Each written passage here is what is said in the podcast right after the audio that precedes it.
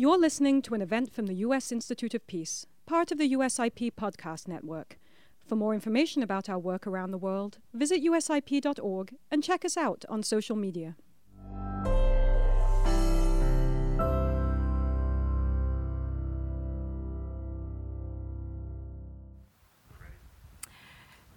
Good morning and good afternoon. Welcome to this event uh,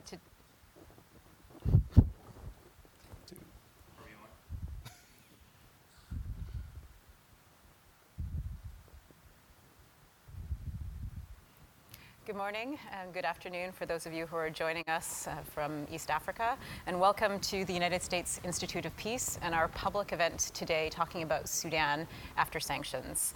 Um, for those of you who are joining us for the first time, um, the United States Institute of Peace is an independent, nonpartisan federal institute that was founded by Congress over 30 years ago. Our mission is to prevent, manage, and resolve violent conflict around the world. And we do this by working with individuals, organizations, and governments to share approaches, understanding, and best practices on peace building and resol- resolving conflict without violence. Today, um, you're joining us for a Facebook Live public event. Uh, for those of you who are online, we hope that this will be a conversation and a discussion about a report that USIP released recently and that you can find on our website. It's called Sudan After Sanctions. Um, in order to participate in the conversation, please add your comments on USIP's Facebook page, and we will feed those into the conversation after an initial presentation by the author. Um, this, this report is part of USIP's broader engagement in Sudan, where we are seeking to promote inclusive governance and peace processes. And we do this by working from the bottom up and from the top down. So, engaging with individuals and organizations that are, are working towards a more peaceful society, as well as by engaging with, with formal leaders um, and sharing our analysis with the government and with the United States government in their interaction with Sudan. So without saying much more, I'm pleased to introduce Ali Verjee, um, who's a visiting expert at USIP and the author of the report that we're going to discuss today. Ali, welcome. Thank you. Um, Ali comes with a, a, long history of experience in Sudan and in the region. He lived in the country for, for several years uh, through the elections and the referendum and was more recently involved in regional initiatives on South Sudan. Um, so we're really pleased to have him here with us today. Um, and so I'd like to, to start the conversation um, and ask you why, why why undertake this research? What, what drove your interest to, to ask these questions? Well, thank you, Susan, and uh, thank you to all of us uh, joining online. Ramadan Mubarak and uh, Salam alaikum to those in Sudan. Well, I think it's really important to, to explain some of that process because we don't always stop and ask that question. But it seemed to me really important to say look, Sudan is, is at a historic moment. We've seen that the lifting of sanctions in October last year was a really important, for the first time in more than 20 years, opening between the United States and Sudan. Mm. And that is really important. Mm. But despite this importance, most of the focus, most of the conversation seemed to be about whether lifting of sanctions was good or not good, whether it was uh, rewarding the government of Sudan, whether it was uh, benefiting the Sudanese uh, people, but very much from a government to government point of view, very much from an elite politician to elite politician point of view. And I was quite interested to, to ask and to see what do people who are not in that government political elite, who are not in political parties, what do they think about it? Mm-hmm. If we're talking about uh, opening, a normalization or possible normalization of relations between uh, Sudan and the United States, it seemed to me that Sudanese were missing from the conversation. Mm. And we really needed to try and understand those views. And so, without necessarily myself having an opinion as to whether uh, the US decision was a good one or not a good one, or whether there were faults to it or not, what did Sudanese think about that? Could we go beyond the elite political perspective and find out what those sorts of people thought? And that was what motivated the research. Mm. It's really interesting because I think in the United States there are very strong mechanisms where where people can voice their views, and there was a lot of advocacy groups right. who were engaged in trying to shape the U.S. policy on this decision. And I think for many of us sitting in Washington, we didn't have the same perspective on what was happening in Sudan. And the same for the Sudanese side. I mean, there were Sudanese NGOs and civil society groups who mm-hmm. were vocal, mm-hmm. and their views are important, of course, but they're not the only views either. Of course, of course.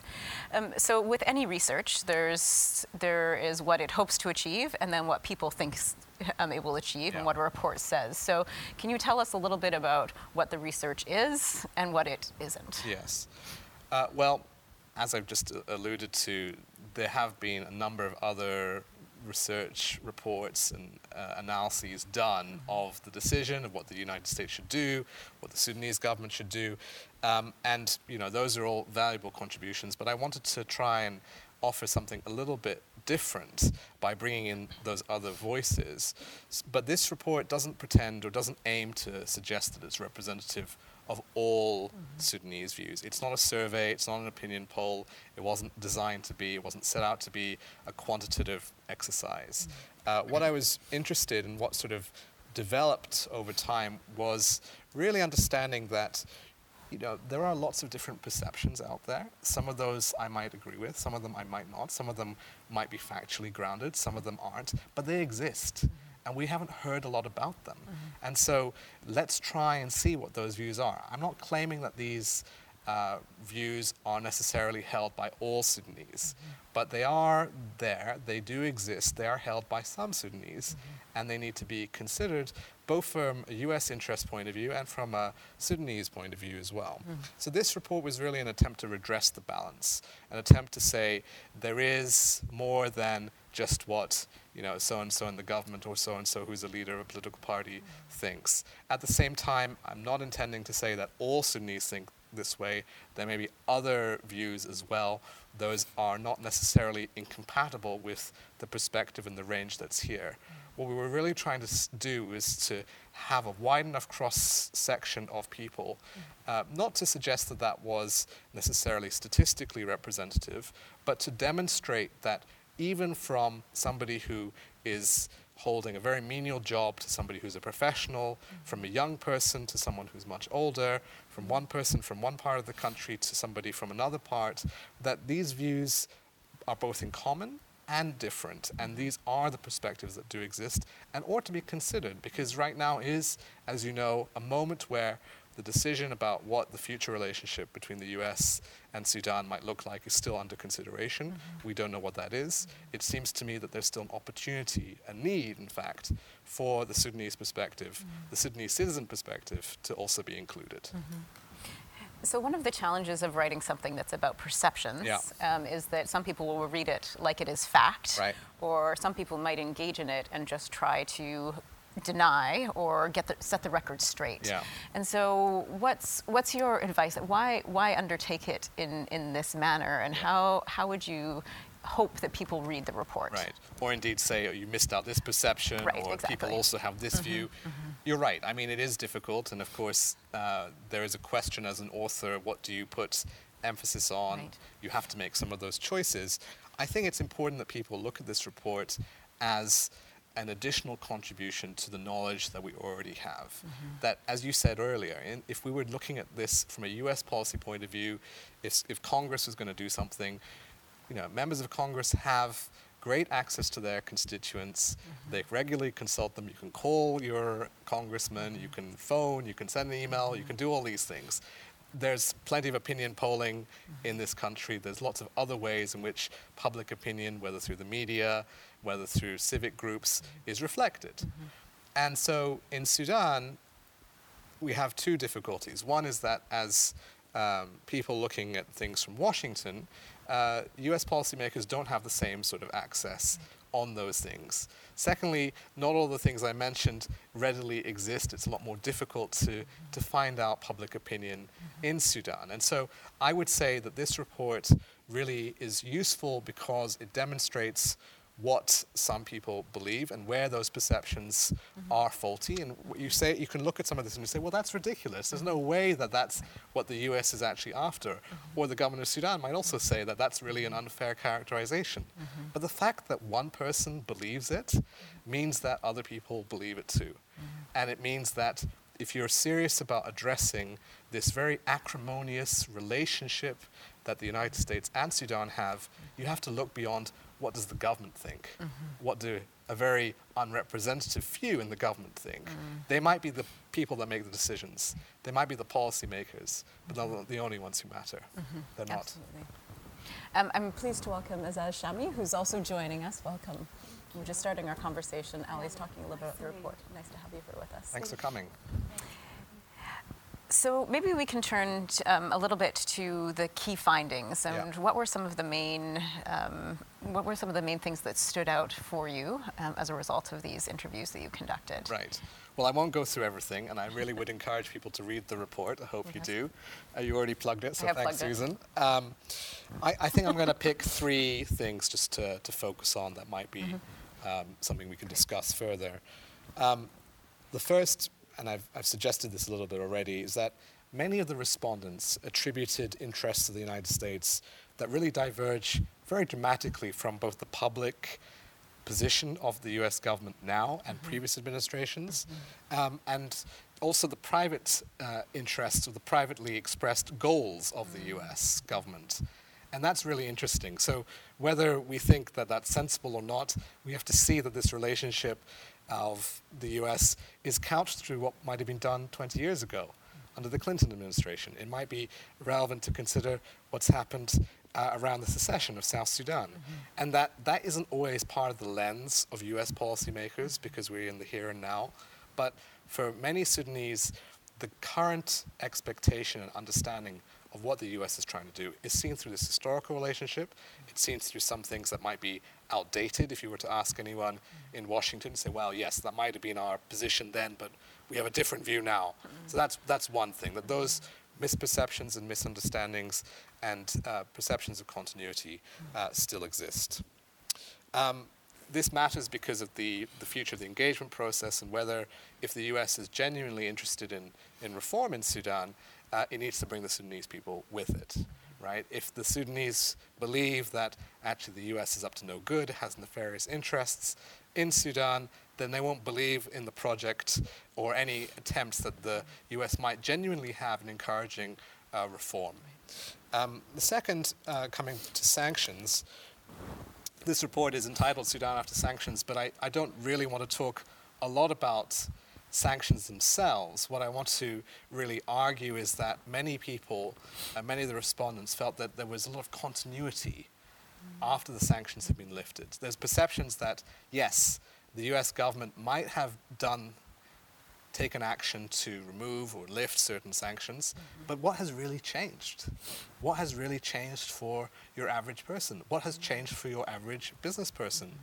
That it's still really difficult to trade, it's still really difficult to obtain foreign currency, it's still really difficult to uh, access US goods and services. Mm-hmm. And so there's a lot of concern and a lot of views that actually the US hasn't really lifted sanctions. Mm-hmm. That a lot of people perceive no real change. Mm-hmm. And whether that's as a result of other measures that are there, whether the, it's a result of the state sponsors of terrorism designation or other things, or a lag in sanctions relief, this has contributed to uh, views that actually the US government hasn't really been serious about lifting sanctions. And of course, that isn't what the US administration would say. They'd say, you know, we've taken very comprehensive measures to remove sanctions, and certain transactions and certain business arrangements are possible.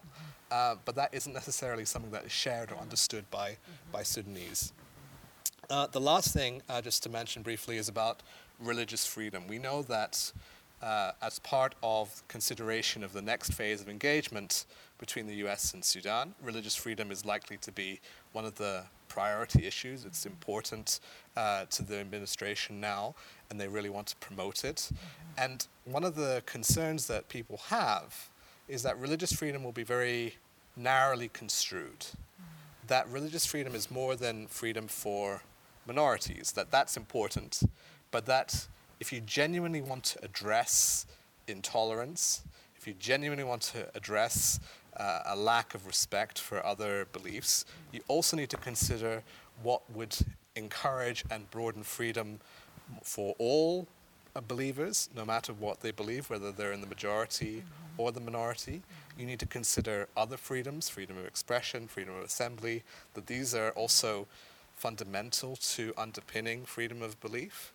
Um, and you need to address the general lack of inclusion in the government or in the political system and structure because belief, religion is only one facet of identity in one respect, and if you have a system which encourages a very narrow conception of what it means or who ought to be entitled to be part of the governance structure, who gets to, whose views count and whose views don't, then religion is only another possible way of excluding people. So if you really want to address religious freedom, you've got to look more broadly. Mm-hmm.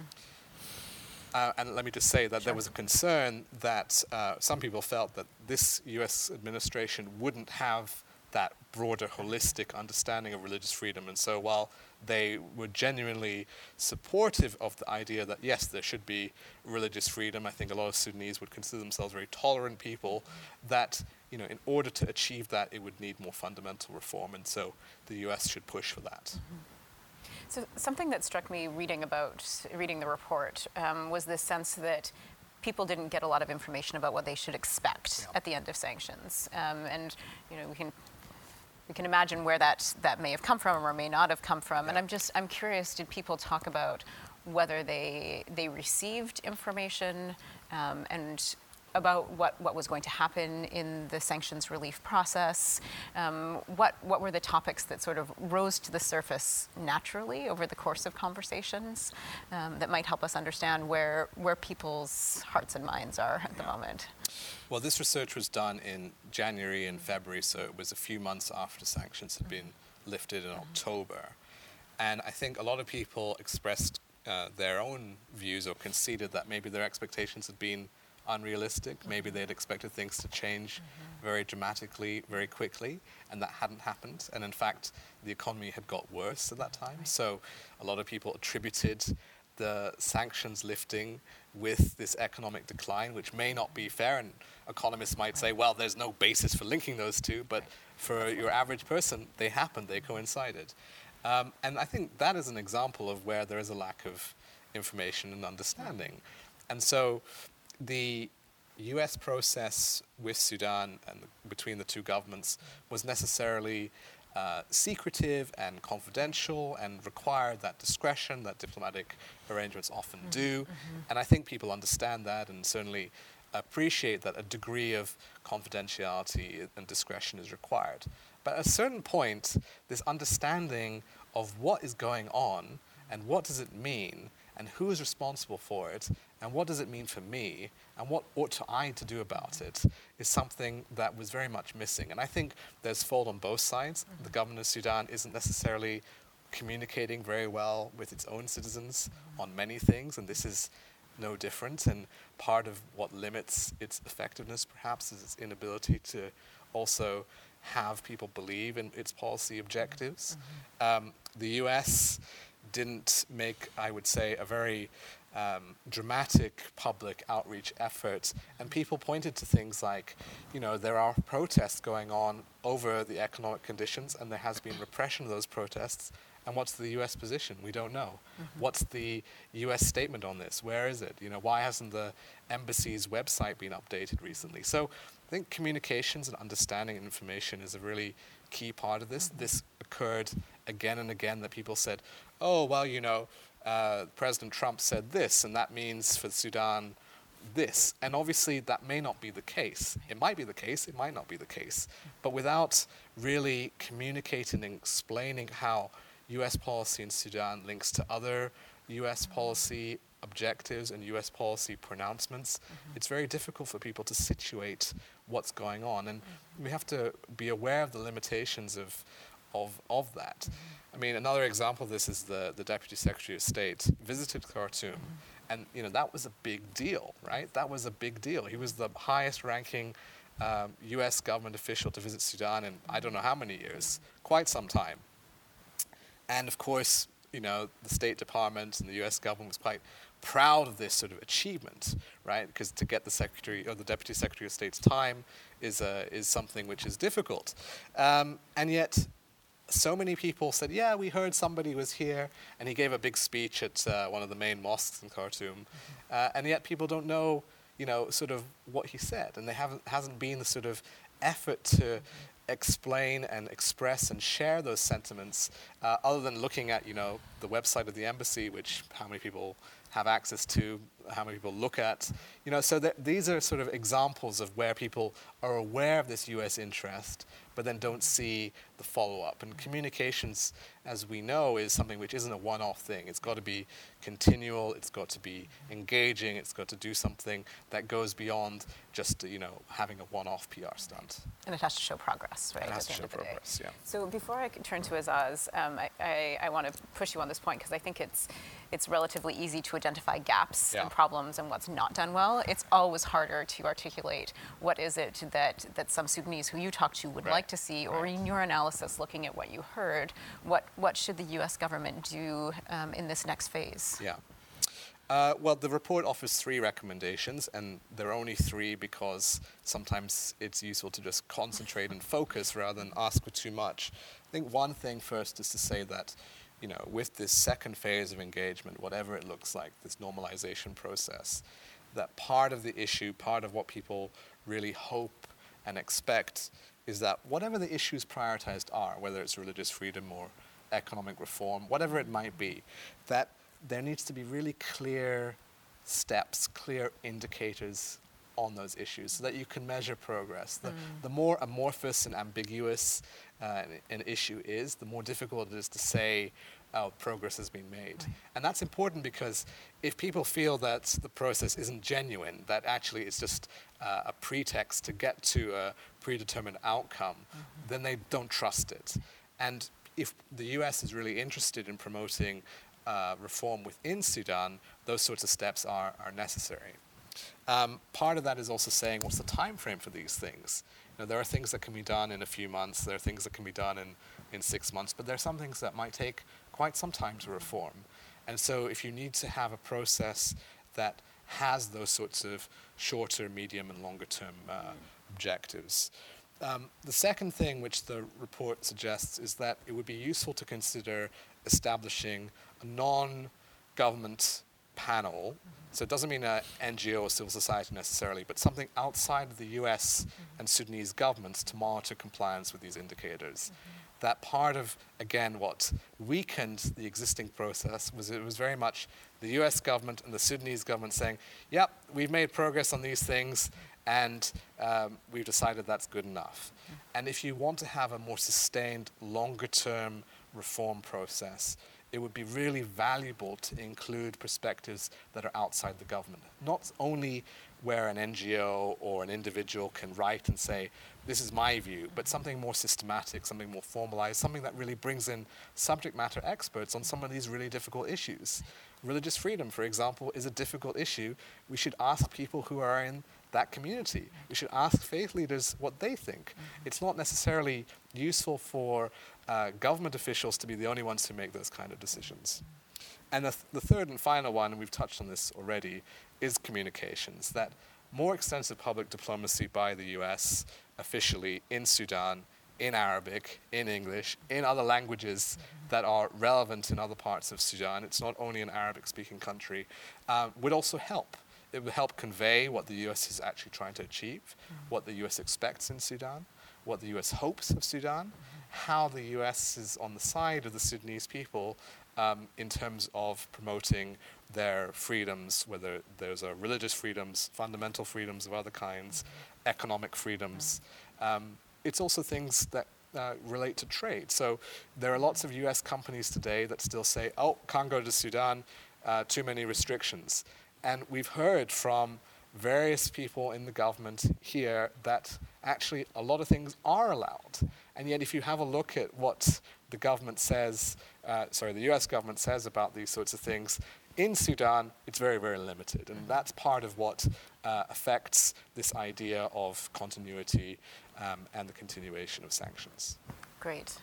Um, well, I'm just going to turn back and again welcome anybody who's joined us on, on Facebook Live. Um, we are going to turn to some questions here in the room first, and then um, we hope that you are sending us your comments on USIP's Facebook page.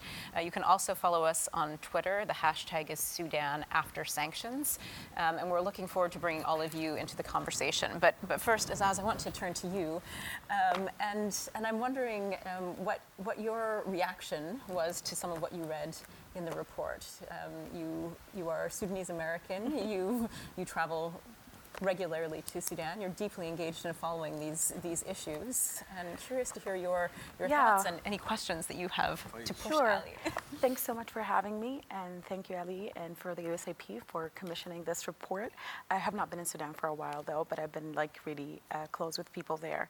The report was very interesting. I heard a lot of views that I've heard around me, and it was really interesting to see how people articulated that and, and their expectations, because usually there's a dichotomy. It's like no sanction, yes sanction, but we never got into the point of what if now the sanction has lifted? Let's move beyond that which is a good step. And i, I really liked a lot of the how you encompassed and, and put them all together. And you touched on the um, the human rights aspect, which was not really present in the five tracks um, process, um, even though um, I know Ambassador Booth said it was underpinning of the whole process.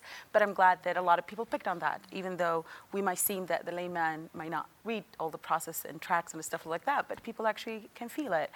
But uh, one thing is like I want to say is like even though the report is trying to move away from what sanctions for good or bad or whatever, but we cannot not consider that when we look at what happened. There are 20 years of blockade and where Sudan was completely in commando. People moved from analog to digital. You know, within this 20 years, these are like a very pivotal time where so many had happened, and Sudan was completely cut off. Um, Sudan is a normal person, not necessarily the government or those who are influential. So that's why when the sanctions are lifted, you're not going to feel it because there's so much has been lost that it might not be reversible. You know what I mean? It- it- there's time, there's um, a movement of technology. There's a whole generation who had not been exposed to certain technology or had not been exposed to even access to things that we take for granted, like um, library, like online library, like, you know what I mean? Like a lot of people have been cut off from that. So it's very hard that we think there's there's something instant, uh, like something that's going to happen overnight. That's one thing, and there's something that's irreversible. Maybe we need to accept that. You know that okay. So how we can make up for the lost time or the lag? Um, I feel like a lot of things that people had maybe had felt it, it not necessarily to be economic, but the impetus of why the sanctions were in place to begin with. It was the war. The war is not over yet. You know what I mean? And it, in sense, maybe some of the offenses and the aggression has stopped, but not all of it. We cannot say it's over. And also the mitigation of what had happened to the war, how many of the IDP people had returned. You know, I know this might not affect a lot of people in Khartoum, of the people that you've met, but it could also give the sense if you see a large number of repatriation of people going back, or you see people like already had started to have this. If you see it even in Khartoum, that there's not a lot of IDP around you, Yes. for instance. Also, human rights issues, uh, which are basically like the freedom of expression. How many newspaper been confiscated? How many people had been t- detained? So it's it's kind of confusing to a lot of people that okay, the sanctions were in place because of certain things, aggression and human rights violation and whatnot, and now it's lifted, but it is the status quo. So it might not be economic. Maybe the currency they're looking for is not necessarily to be the dollar or the hard currency prevalence or availability, but maybe they want to know to what extent the human rights issue has improved for them. And I know it will take time. And going back to your comment that you want things that are be doable, you know, like policymakers and people like they're tired of hearing what the problems are. and I cannot like I can just echo what Ali said about the recommendation. You need to have um, a time frame so you can measure. You know what I mean? How could you evaluate how are you're going forward? Now we know what people think. Now we have left it. Maybe we, now we can see what is missing. But we need to have time frame for us to recheck the process and also check if the person, if Sudan has made any progress. Because for Sudan as a government at the top, for them to lift the sanction is uh, good for them, their image. Uh, it might not trickle down to people. It could be for debt relief, you know what I mean, or just like further prestige or whatever. It could be for many reasons. The elections are coming up, you know? So it might not be necessary directly benefiting the person. Even if the economic stage becomes open, it's still you have a system for 20 years that has been very a patronage system that only only benefits certain people. I cannot expect that to be a level uh, stage yet. Right. You know what I mean? Sure. So again, that goes back to the second recommendation about having um, an independent committee that can oversee that and make sure that the game is fair and that now that we had opened the gate, is everybody have access to it, or is just like being again reproducing the same elect like elective and exclu- uh, um, like not very inclusive as everybody would want it to be. Can I ask specifically this, this idea of developing clear benchmarks and timelines and essentially defining what, is, what are the next tracks of engagement? Um, in your experience, are, are Sudanese who, who you talk with, are, are they wanting and ready to be part of that conversation? Do they, they have a sense of what they would like to see happen and are they willing to feed into the, the discussion? There are. They're very. Um, the civil society in Sudan is, it might be divided. Some of them are completely into like not engaging with the government, not wanting to be part of anything, which understandably because all of the they feel like they always cheated. They always like they feel to come to the table and they're just there as a token representation of civil society, but not necessarily being engaged fully and honestly. But I know there's other um, civil society members who are trying to curve this space for themselves to be active. They try to do that with the dialogue, but they need to see something to prove to the others that is worthwhile. You know what I mean? Uh, yes, you would expect the civil society should jump on it and come with, but again, you're talking about a society that's traumatized and it has been through many, many disappointments. So you need to show the good faith. You need to show that, yes, their presence would be worth it. But I know there are civil society members and organizations, especially those who are directly um, impacted or working with the war zones, for instance. They will, they would want to be there. And actually, they should be there because that's the only way for you to know how, how really the progress is happening. Uh, and little by little, you will build. Don't Im- im- imagine everybody to come in, but you need to set a good example for everybody and to join. Yeah. So, as we're getting some questions from our, our um, Facebook online viewers, um, I, I wanted to dig into this recommendation about the independent committee a little bit, because I think one of one of the challenges for um, any committee that has external members um, is how do you get beyond the typical civil society organizations whose, whose voice is absolutely important, um, but how do you start to get down to, to people who are not normally included in the conversation, but are very much impacted and potentially impacted on, uh, on the consequences of a next phase of engagement? Um, and both of you have deep experience working in Sudan, so what's, what are your thoughts about what, what some of the modalities would need to look like in order for this kind of committee to be, to be successful? Well, I don't want to be too prescriptive Sure. because you know part of the idea here is simply it's not to say there's only one way to do it. Of course, of course. I think the what underlines this recommendation to begin with is is the idea that you need to go beyond this very narrow government elite, mm-hmm. and it is difficult, but there are ways to do it. Mm-hmm. And I think part of what would be necessary is to really consider if this is the issue, who would it be useful to speak to beyond the key informants, the key actors on that issue. So normally, if you were to do something on economic reform, for example, you talk to the excuse me, Minister of Finance, and the Ministry of Finance, and the central bank, and you know the customs people, and these sorts of things.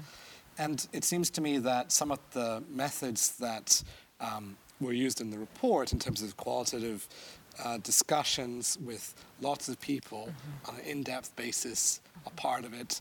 Quantitative research is also part of it, you know, actually mm-hmm. talking to people and trying to have a much more statistical approach. Mm-hmm. Spending enough time in the country is probably the key thing to this, right? That one thing that official governmental representatives are limited by is their inability to uh, leave the capital or their, the infrequency with which they leave the capital, but also the fact they've got other responsibilities. So having somebody who, or having a group of people who actually can have enough time to go around without the pressure of other responsibilities is part of it as well. And I think that's really kind of key, um, that we have a lot of independent experts already on human rights, uh, UN rapporteurs, and this sort of thing, but they come for just a couple of days and then they're gone. Right. And what really is needed is the continuity to kind of do this. And, and the, the point here is that this is not an externally driven organization or entity or approach. It should also involve Sudanese from all walks of life, um, and that really requires outreach beyond uh, just the narrow few. Do you have any thoughts on, on what, what's, what could make this type of independent committee more successful in engaging with, with a range of people? Again, not being prescriptive, but kind of brainstorming and. Yeah, I would imagine that we need to um, not bring the usual suspects when you think about civil society. Um, um, there's a lot of forms of, of um, CSOs and, and, and interest group who are not necessarily registered or like NGOs or stuff like that, but they have, um, um, especially that the civil society environment in Sudan is very restric- res- res- restrictive and it's very mandated. So um, I think going to, as you said, to other parts of the country, looking at groups of people, whether tribal or people of group interest who have been affected by certain of these tracks, and I would suggest that the tracks needs to be a little bit expanded to move towards what the people want, not to be government oriented. You know what I mean? Governments can always, uh, they have their own lingo and their own jargon and they have their own game. It's completely different than what a person, what that means to a person. Uh, and, and we need to make it more humanized and more towards a sustainable change, not only checkbooks, you know what I mean? Uh, and we know as a fact that changing laws in certain um, governments or states does not mean the status will change. You can always have beautiful, really flower, like amazing, flawless laws, but it's not necessarily uh, translated into into reality or affecting real people. So uh, I feel like we need to make it more realistic, and also I cannot stress that enough. I know people in the embassy and diplomats don't have the time. There are only so many of them, but it would be good to have uh, a little bit of expansion. I don't know how long is the term for them in the Sudan. If it's a one year, that's really short time for you to get acquainted with the country and all that. So if, if there's a way to make it a little bit longer, so you, you get to know the people. People get to know you. Not only you, it's a two-way too, you know. What people would tell you the first time they meet you is completely different than when they have seen you that you're here and you're committed and you're willing to be here for the long run, you know. That's very important. And not only for this process, but also to how the US is perceived. Not as just like helicoptering, just coming in and now and out, you know what I mean? And never showing up again, yeah. It's, it strikes me that there's this, this thread of confidence across the report, that, that people don't have confidence in the US government's intent and motivations, they don't have confidence um, in their own government's uh, willingness to engage with them and follow through on those actions. And those you know that's that's all perception. But going forward there, there needs to be a way to start to to address those things. I'm going to turn to some comments and questions um, from those who are joining us online. Um, and the first one i think is something that that we hear relatively often. So i, I do want to raise it. And um, the, the comment was that, that since the sanctions have lifted Yeah. the situation has worsened in sudan. Yes. um, so why didn't the report address this? Um, and why do you think that the situation is worsening now or maybe I can say from the interviews that you had, did people make any uh, guesses Yes. about why why this economic situation in particular Yes. seems to be getting worse? And we'll, we'll ask you as well. Well, thank you for the question. Um, I haven't been able to go through all of the findings of the report here, but I, I would encourage uh, everyone to, to look at that because this question is, is I think, addressed and, and really uh, dealt with in some depth. I'm not an economist. I'm not going to uh, be able to say whether sanctions have made things worse economically or not. Certainly, some of the respondents felt that they had, and they attributed the fact that both of these things seemed to be uh, simultaneous to, uh, to suggest that one was causing the other. Um, and you know, one person or a couple of people argued, for example, that sanctions had made um, currency controls uh, less restrictive, so you could now transact with international um, banks, maybe not U.S. banks, but international banks more more broadly, and that had made it easier to move money, and so there'd been capital flight. I, I have no idea whether that's true or not, whether there's any data to support that. This is certainly what somebody uh, suggested. I think it's also important, though, to to look at whether these are coincidental. Um, I would argue, though, that, and again, coming back to a US point of view, if US interests are to be pursued and, and achieved, then looking at the fact that these things coincided is really important. And not so much from whether one is economically supported by the other, but from a public relations point of view. And how do you address that if you really believe that actually it wasn't the case? And you know, this is a PR issue that you can see in all sorts of other crises and situations, uh, both domestic and international. What is making things uh, worse? The, se- the second part of the question. Well, just very briefly, I mean, we know that Sudan's economic management isn't great. And this is irrespective of sanctions, irrespective of what the US has done. Those things have certainly contributed. I agree with what Azaz said earlier. Certainly, we shouldn't forget and ignore the history of what uh, US engagement and US sanctions have done. Uh, but at the same time, there's a lot of responsibility that needs to be accepted by the Sudanese government and the Sudanese economic managers themselves.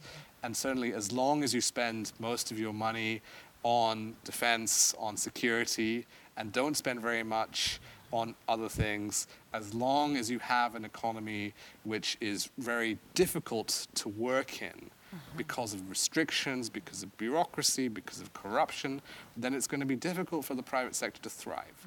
Uh, one person argued that it was one good reason for lifting sanctions was that it removed the protection of regime-linked companies. They argued that you know, when sanctions were there, companies that were linked to the government, linked to the, the political party ruling uh, the country, were basically protected. They could find their ways around them. But other companies weren't. And so, you know, these are some of the things that really uh, um, are, are still there. That even if sanctions have made the, the, the competition more equal, that isn't something that, as Azaz said, can be addressed overnight. Though some of those companies are going to struggle. Um, creating employment is going to remain difficult and so on. So I think there's still a lot of factors that underpin why Sudan's economy is weak. I think it'll be really interesting to see over time some of the data that, that, Yeah. that comes comes out from Right. that.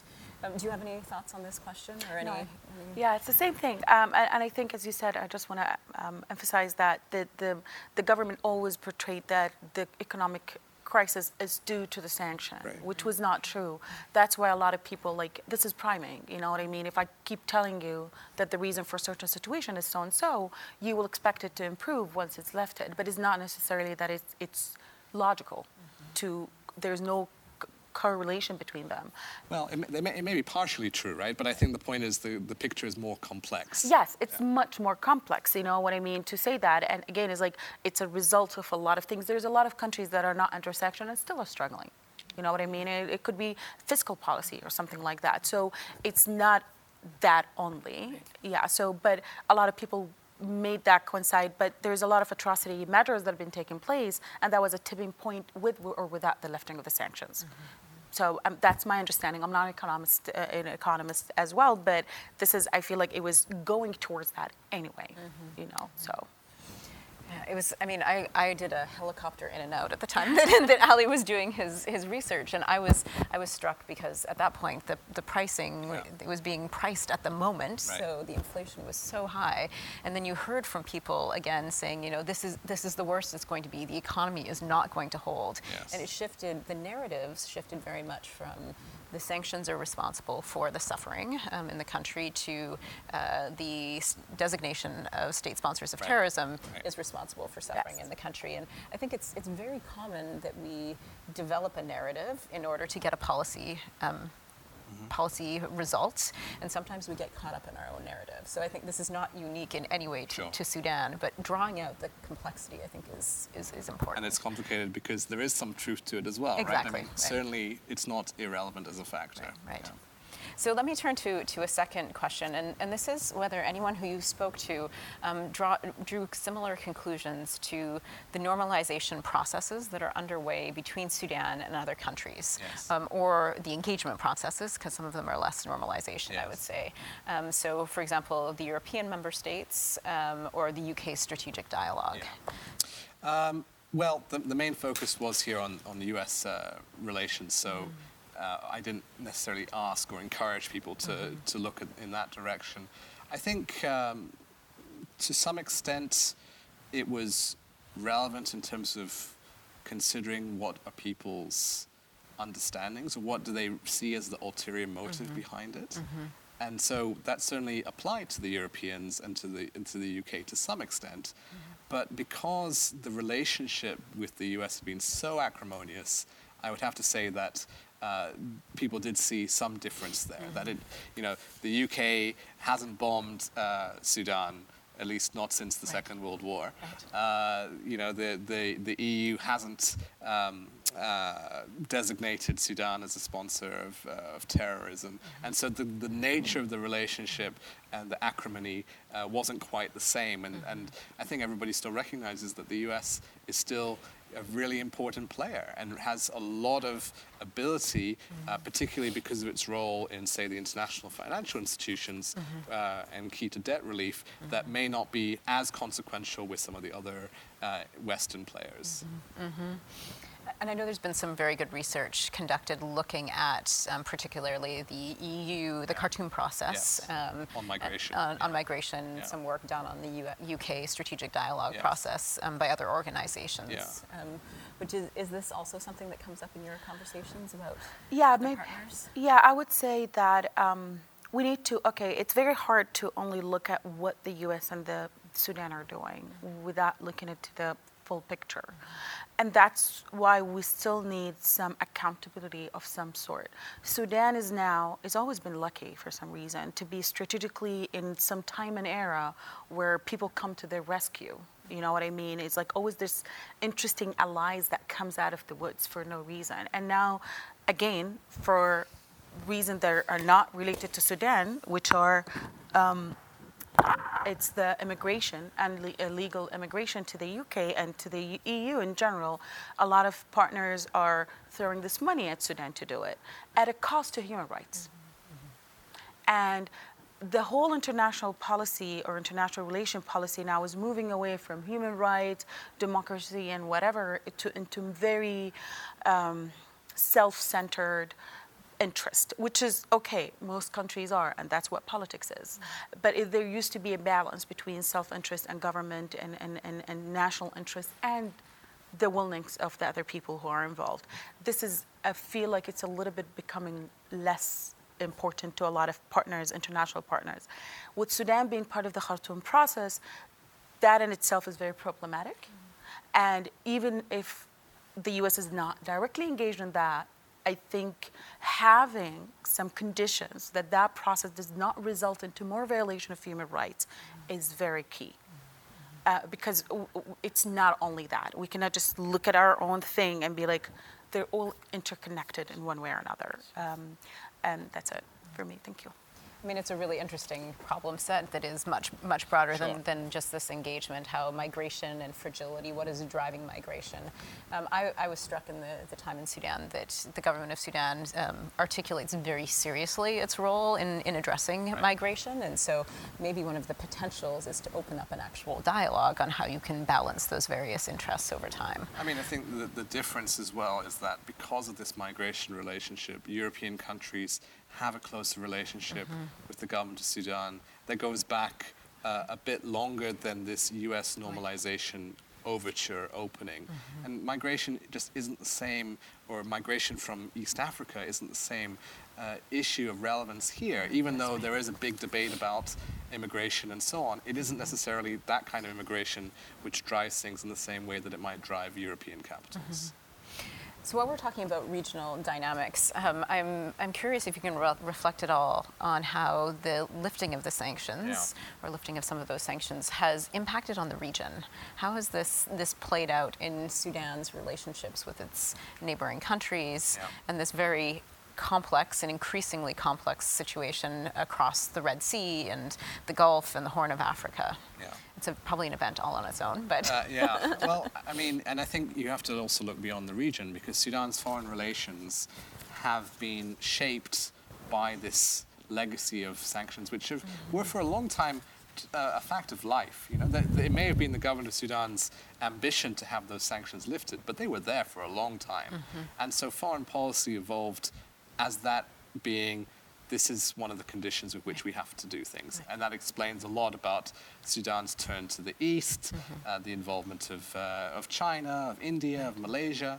I mean, in more recently, uh, with the lifting of sanctions, first of all, we have to actually uh, attribute how responsible, how important some of the lobbying by Gulf countries in particular uh, mm. of Washington was in getting the sanctions uh, permanently uh, lifted.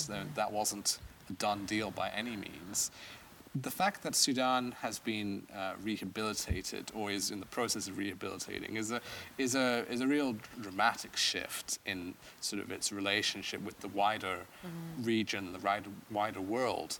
Um, and sanctions, I think you can see that as part of that, that mm-hmm. narrative that, you know, if normalization or better relations because of migration have driven an improved relationship with the Europeans, mm-hmm. the lifting of sanctions has driven a better relationship with the Americans, mm-hmm. that Sudan is definitely stronger in that sense. Internally, though, and this is part of, I think, what's really interesting about what's happened, is that sanctions lifting and these other related processes might have strengthened Sudan as an international player or mm-hmm. Sudan's foreign relations, but they haven't necessarily addressed the internal contradictions and weaknesses. And some of the uh, reality is that because the US was a very convenient enemy, scapegoat, uh, whatever you want to call it, for whatever went wrong in Sudan, that as normalization occurs or be- continues to occur, uh, that becomes less and less convincing as an explanation. Mm-hmm. Uh, and that also addresses then, well, what do we have to do internally? And that's a m- much more difficult conversation to, to manage in some ways that parallels the situation in the region where there might be turmoil internally, whether in Ethiopia or Egypt, um, that those are some of the, the same challenges that they have. They don't necessarily have an external enemy or adversary to blame everything on. And so really what you see in those countries is a turning inwards and saying, well, how do we address these problems? And that's really difficult. Mm-hmm. And so I'm really interested to see if this normalization with the US continues, which mm. it appears it will, how those internal contradictions are addressed mm-hmm. by the mm-hmm. Sudanese and whether the US can play or does play a useful role in encouraging some of those contradictions to be resolved, mm-hmm. resolved for the benefit of the, of the people rather than uh, for the benefit of only a few. Right. I want to turn to a cluster of questions that, that talk about citizen engagement um, broadly, because I think they're, they're, they're really good questions and we can address them maybe, maybe together. And one, one is a question about the role of the media and how can the media help um, to improve public understanding and, and public inclusion in the conversation. Um, another is, is about um, whether whether there could be and whether there need to be further studies on the, the more qualitative nature of citizens' perceptions of, of their role in Sudan. So what what do they see as a vision? Um, and I know there is some work out there, so maybe we can can draw that out. Um, and the last is is perhaps um, the the kind of framing question, which is. Can U.S. Sudan engagement lead to some sort of comprehensive peace in the country? Yeah, is, is that is that a reasonable expectation? Um, and, and should that should that be the goal and objective? should Be the drive, actually. It should be the drive because the whole reason for the sanctions were of course, because of the engagement of Sudan with some terrorist organization, but it was reimposed again in 2007 because of what happened in Darfur. So I feel like we need to address that and like the whole reason for the sanctions to be in the first place. Uh, I know it cannot happen overnight, but the, that should be the guiding lights or the guiding star for us that uh, um, and i think addressing all these aspects of um, cessation of, of, of war, uh, human rights um, violation, and all that should ultimately lead us into something uh, and, and dialogue. I feel like we need to be engaged and we need to talk and we keep the channel open um, and, and, and not cut it. Even if it does not re- reach something, we still need to talk we need to keep engaging with others. Uh, I wanted to comment something on the on the media, mm-hmm. which again goes back to the human rights basics. Um, what media are you talking about in Sudan? Um, uh, one of the things is like most of the media are state controlled one way or another. Yesterday, I saw something very interesting um, in one of them, a newspaper, like an ad. Uh, they're thanking the NISS, the National Security Services, for their generous gifts that they give them every Ramadan mm. to all the editor in chief that's transparency. That's very bizarre. Yeah, it is transparency. I can give you that. But again, this is like really um, very bizarre to me. And again, um, most of the newspaper, they did try to run some stories that they're not necessarily approved by NISS, but they faced really major economic um, um, and precautions because they, they confiscate runs and, and all that. Be, and it's very hard, you know what I mean? At the end of the day, this is a developing country. These people have families to feed and like all that. And the social media or online um, platforms for news are usually targeted by the government. Just the, I think it was Omar Bashir who said any of the online activists will not be allowed to go back to Sudan again. That's very, that has an impact on the news, on the production of how, on the way the people exchange news, and also the overreaching of uh, having bloggers and online activists who are arrested from another country to be brought back. So this affects how people like engage and share information and, and make them eventually be self-censoring. Mm-hmm. And by the self-censoring, you end up omitting a lot of things mm-hmm. and end up controlling yourself and catching yourself before you're asking the question. Mm-hmm. So, um, and I personally think it's very hard for anyone, like some people might believe whatever they hear in, in state television or Sudanese television, but I personally not. I don't. Mm-hmm. I, I, take it with a grain of salt. I have to go and make sure that I that. But there is a major gap of information, or where people get their information from, mm-hmm. and whether that information is accurate or not. Mm-hmm. So it needs to be addressed on, on, multiple level government policy freedom of expression not interfering and meddling with what a newspaper do and also there is deterioration of capacity of journalists i have not read any investigative reporting that comes out of sudan mm-hmm. you know what i mean it's like I, I, can't like clearing the weed which one is true which one is hearsay and even access to information with this information access act that actually classifies everything. So there is um, gap. There's some laws that are not even published. So there is some work on the part of the government and also rehabilitating the whole information gathering and producing and disseminating um, machines as well you know, formal and informal. And that creates a bit of a vicious cycle, right? Because there are those in the government who may be champions of some sort of opening of space, mm-hmm.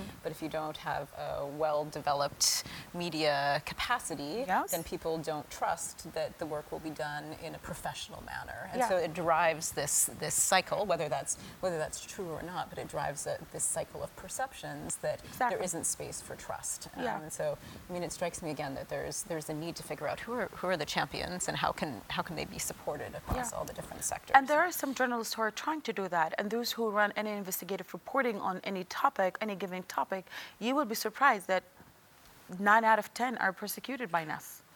Uh, they end up being persecuted or they end up being feeling, uh, facing charges for covering this story or that. Mm-hmm. So it makes, again, even the journalists, even those who want to do that, still fear the precautions of covering stories in depth, which, again, affect and really in a negative way the, the skills and ability of, mm-hmm. of journalists as well.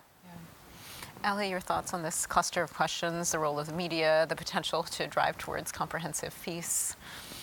Well, as a former journalist in Sudan, ah. definitely uh, sympathetic to the, the plight of the, of the media. I think uh, the, the question for US policymakers is how do you go beyond the principle of freedom of expression let's assume and let's say that you know that's a bedrock principle of this country, and you know it should be telegraphed in U.S. foreign policy, uh, including in Sudan. That if that is a basic premise, how do you go beyond it? One of the things we've seen over the years is that the legalistic protections and reforms don't necessarily work. The Constitution protects freedom of expression, protects freedom of the media, uh, and yet you have these kinds of problems. So I think one thing that would be really useful would be for um, any future US engagement process to more intelligently use the Sudanese media, not only to communicate uh, with uh, the Sudanese uh, media consumers, uh, and as a way to also use those views, but also to demonstrate to the Sudanese government why it's important to have a freer media. And I mean, realistically, it's not going to change overnight. Media reform is a problem in lots of countries. Media freedom is a problem in lots of countries. Um, and I think it's part of a wider conversation, or should be part of a wider conversation about why a free media is important in general, in all places, and, and Sudan can't be an exception or can't be seen as an outlier in that. But what is different here is that because there's this normalization process, the US can push a bit harder, perhaps on freedom of the media, in a way that may be more difficult in some of the other uh, places where it's also a problem. Um, the question about a more comprehensive uh, peace, and then there was a third one as well, which I have, have The lost now. Uh, the idea of whether there, there is a need and space for further, further studies on the Ah, yes. qualitative nature of citizens' perceptions of their role in Right. Their hopes, their aspirations. Yeah, well, let me answer that one first. As a researcher, yes, research is always more necessary. I mean, this study that we've done now is certainly limited. It certainly has its limitations. It is a particular moment in time. And I think it's really important that the qualitative research, which goes beyond elite interviews, continues. And that should be something which hopefully anyone who's interested in supporting um, a true understanding of what people think should consider. You know, that we do often do ignore or say, well, you know, perceptions of your average person, uh, that's for someone else to do. It's not necessarily what conflict and peace researchers always focus on. And so I would argue, and I think this is one reason I'm, I'm grateful that USIP has done this, because it's not necessarily about conflict as such, uh, is to understand how wider societal views underpin political dynamics and therefore are relevant to a more peaceful and inclusive society. So answer to that question is definitely Yes. yes, more research is necessary. And more kinds of research and in more places and by more people and by uh, Sudanese-led initiatives as well. Um, in terms of the overall uh, big picture about peace in Sudan, uh, you know, I think my view on sanctions is that with the sanctions being lifted, uh, it shouldn't go back. It's not good to, to go back. It would be counterproductive to return to that. So even if the original expectations and ambitions and objectives of sanctions haven't all been met, that's the reality they've been lifted. You know, it would not be helpful to encourage the government of Sudan to take further steps of reform if we went back and said, okay, well, hang on, everything goes back to the way it was uh, two years ago or three years ago. Um, that said, it's obvious that the way in which conflict is approached in Sudan hasn't delivered results. The current mediation process for South Kordofan, Blue Nile, Darfur is basically very much stuck. One of the notable things that the uh, sanctions lifting process has done was to sustain the cessation of hostilities. It's perhaps uh, questionable in some areas, but it seems that it's largely held, it's largely improved across conflict areas. I think the question now is how to go beyond that. That, you know, it shouldn't be as part of any future engagement to say there needs to be a new peace agreement or there needs to be a permanent ceasefire. That might be part of it, but that doesn't change the underlying reasons for conflict, the mentality that has led to conflict. And so I think, again, much like with um, other freedoms, the principle is there. We want a peaceful Sudan.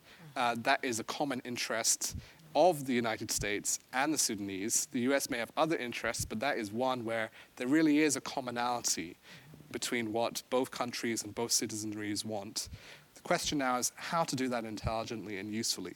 What more can we ask the government of Sudan to do in terms of conflict uh, dynamics and conflict arrangements? And that's where I think there is some possibility. There are some things that can be done to further encourage and incentivize and develop uh, those sorts of arrangements so that in future uh, we aren't perhaps talking about these conflicts which have dragged on for so many years.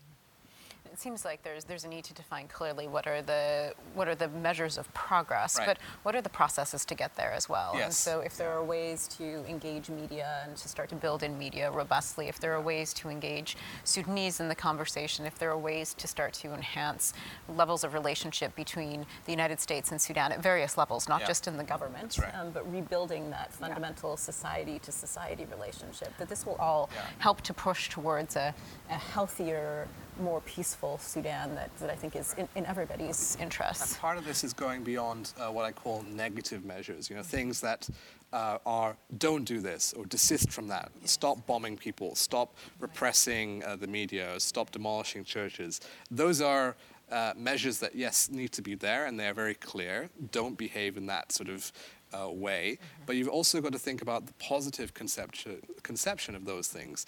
How does one therefore encourage religious freedom, or freedom of expression, or freedom of the media, um, or resolution of conflict? And, and you know, if we can think about, and if the engagement process from both the Sudanese point of view and the US point of view can think about positive measures, I think that will also take us much further. Mm-hmm.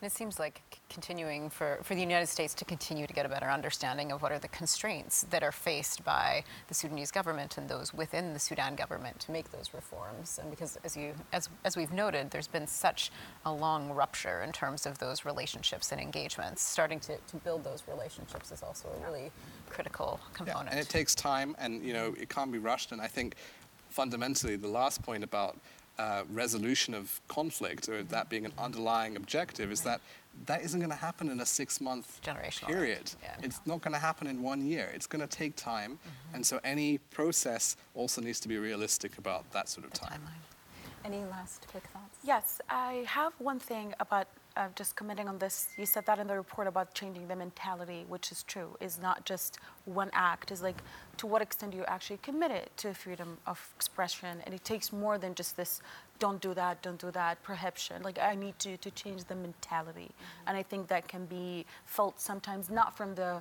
active omission, but sometimes can be from other progr- proactive measures of showing that you are really committed to those values. I want to also say something that Sudan is not Khartoum which is very easy for us always to fall into that.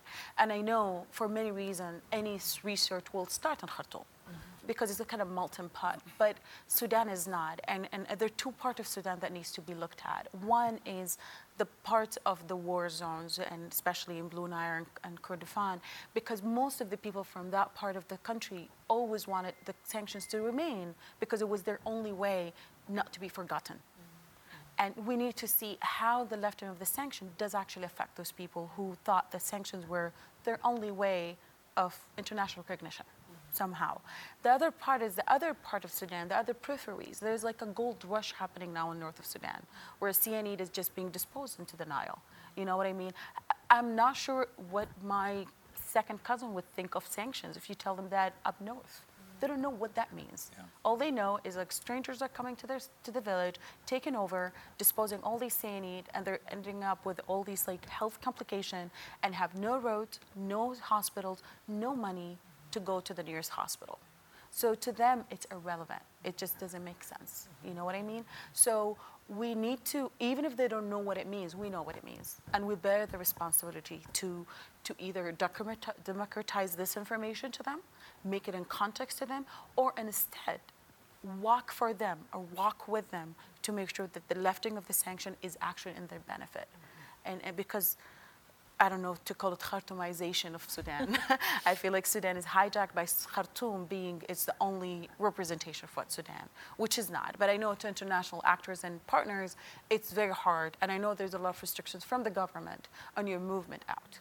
So it's not only you as a visitor or as a researcher, but also the government needs to open that up and look at these parts of Sudan as part of the country and, and, and reach out to them and engage them and also be part of the committee. So also the committee has to take into this part this regional aspect and pro, uh, approach to it. Well, Ali, thank you so much for the work on this report, uh, for the conversation today. Azaz, thank you for joining us. Thank you. Uh, thank you to everybody who joined us on Facebook Live for your questions and your comments. Um, as Ali said, we, we never write reports to be definitive. We write reports to provoke a conversation, and we hope that this is the beginning of the conversation. Um, people are welcome to continue to post their thoughts and questions on, on USIP's Facebook account. Uh, we welcome engagement on, on our Twitter account, um, and certainly certainly welcome engagement um, in person and in future conversations with, with those of you who are close to and around DC. So thank you very much. Thank you. Thank you. Have a good day, everybody. Just want to wish everyone Eid Mubarak. And Eid Mubarak, yes. early, Thank early. you. Thank you. Thank you for listening to this event. If you'd like to listen to more events or explore our other podcasts, visit usip.org forward slash podcasts.